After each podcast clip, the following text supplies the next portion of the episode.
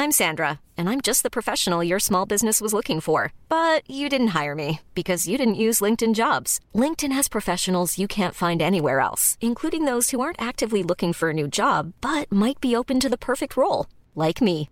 In a given month, over 70% of LinkedIn users don't visit other leading job sites. So if you're not looking on LinkedIn, you'll miss out on great candidates like Sandra. Start hiring professionals like a professional. Post your free job on linkedin.com/people today.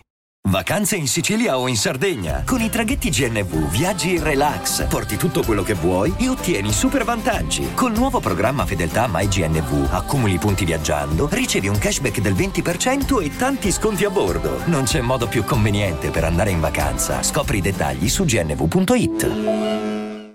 ci voleva, c'era il bisogno un attimo di ritornare a divertirci, a parlare un po' di un brano hip hop, ma non di un brano qualunque. Andiamo a ripercorrere un po' la storia, visto che ci piace tanto. Ecco, mm, se si parla di storia dell'hip hop, mi domando perché non l'abbia già fatto prima. Ho dovuto aspettare oltre 720 podcast per parlare di giorno e notte l'esercizio di stile più importante, eh, penso proprio dell'hip hop italiano. E adesso ci arriviamo. Prima partiamo con qualche chicca. Quando sentite Inoki che fa eh, Satisfy My Soul, è una canzone di Bob Marley. Quindi non è proprio un sample del brano, ma è una piccola citazione, un piccolo omaggio di Inoki Ness. E, ehm, e, ci sono diversi sample. Il primo è quello più presente, che è il pezzetto del piano, e, ehm, ed è preso dalla canzone Tinai di Ron Carter. E il secondo è quello del ritornello, Living in the Ghetto, Trying to Get to Heal Out, eh, preso da Superstar di, dei Group Home, prodotto da DJ Premier. Quindi abbiamo un attimo fatto le, le chicche. Giorno e notte, un pezzo eh, appunto dei rapper bolognesi Inoki e Giocassano, entrambi al loro primo brano ufficiale. Occhio, si parla di Bologna, di periferie come ghetto, prigione, strada, le skills del microfono, l'hip hop, la pura essenza, l'underground. E il brano è originariamente presente nel mixtape Demolizione Volume 1, prodotto da DJ Lucca, mentre la versione di Fritz è inserita anche in Dio Lodato, unico album di Gio Cassano, pubblicato dopo la sua morte.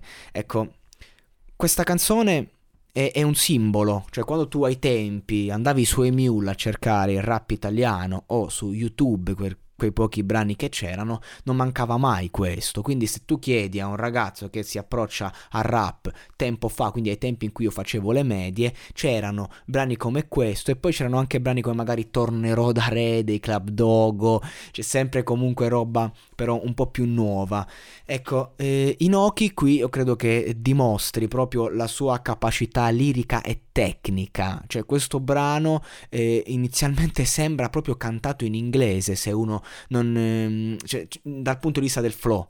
Cioè si vede che loro hanno proprio questa influenza americana, ai tempi l'hip hop italiano neanche esisteva, lo stavano inventando, sì c'era stato Neffa, Sangue Misto, ok, però era, c'era sempre uno stile che eh, guardava molto all'estero e, e qui proprio c'è un, un, mondo americano da ripercorrere, soprattutto se si parla di Joe Cassano, cioè ragazzi Joe Cassano aveva un flow che era invidiato da tutti, era considerato un, un king assoluto per le strade, ancora non, non, aveva fatto magari un progetto ufficiale, però cioè, Gio Cassano era proprio leggenda di quartiere, perché anche in strada era uno, beh, ex pugile, però vabbè, era anche uno che se ti doveva dare due ceffoni te li dava, insomma, non era uno che gli potevi mettere i piedi in testa, insomma, poi aveva diciamo i suoi giri, mi pare che appunto era stato pure in galera, comunque nel testo lo dice, sono stato in cella ma mi fotte sega, fotte sega, ma lì si lega, con gente che slega, papatacci, pagliacci, la subiscono la rabbia dei caratteracci, ce lo sentite?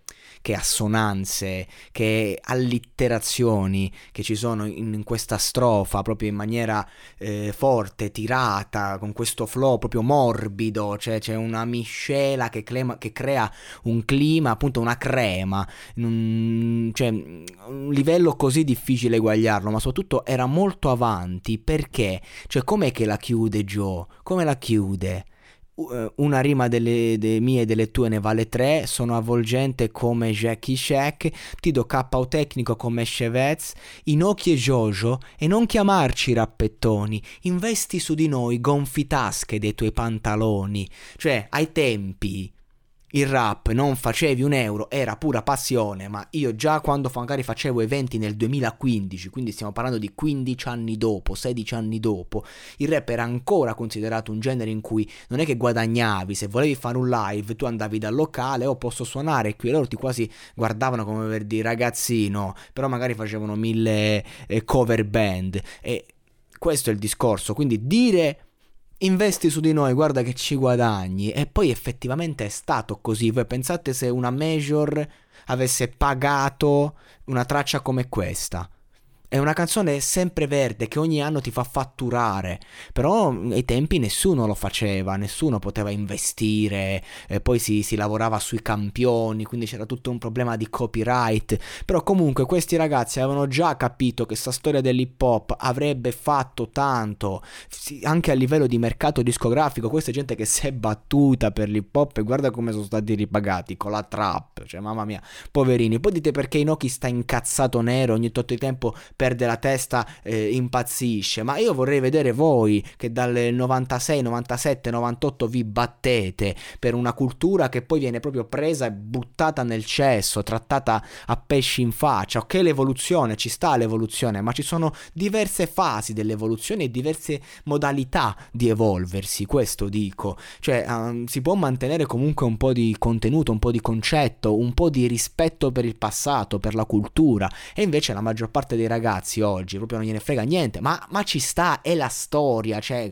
anche comunque nelle famiglie così, il figlio che attacca il padre, è scritto nella Bibbia che questo accade, quindi è la storia dei tempi, il nuovo che attacca il vecchio, poi si ricorda e comunque porta rispetto. A me piacciono artisti magari come i vari Tedua, Izzy e compagnia bella, perché comunque hanno un grande rispetto di gente come Inoki. Magari musicalmente un Tedua non mi piace, però eh, su questo discorso del rispetto non gli si può dire niente. Ercomi hanno omaggiato gente come Dargen e via dicendo dicendo. Insomma, questo brano è un, una pietra miliare che non morirà mai e che è stata portata ancora più in alto quando poi Gio Cassano purtroppo è defunto. E ogni anno eh, ci ricordiamo comunque, cioè ancora oggi eh, i social sono invasi di auguri eh, per quando è il compleanno di Gio Cassano e di condoglianze ancora oggi quando invece è la data della morte, è un po' come quando il primo gennaio non puoi non fare un pensiero a Primo Brown, proprio per una questione di rispetto, di attaccamento, di attitudine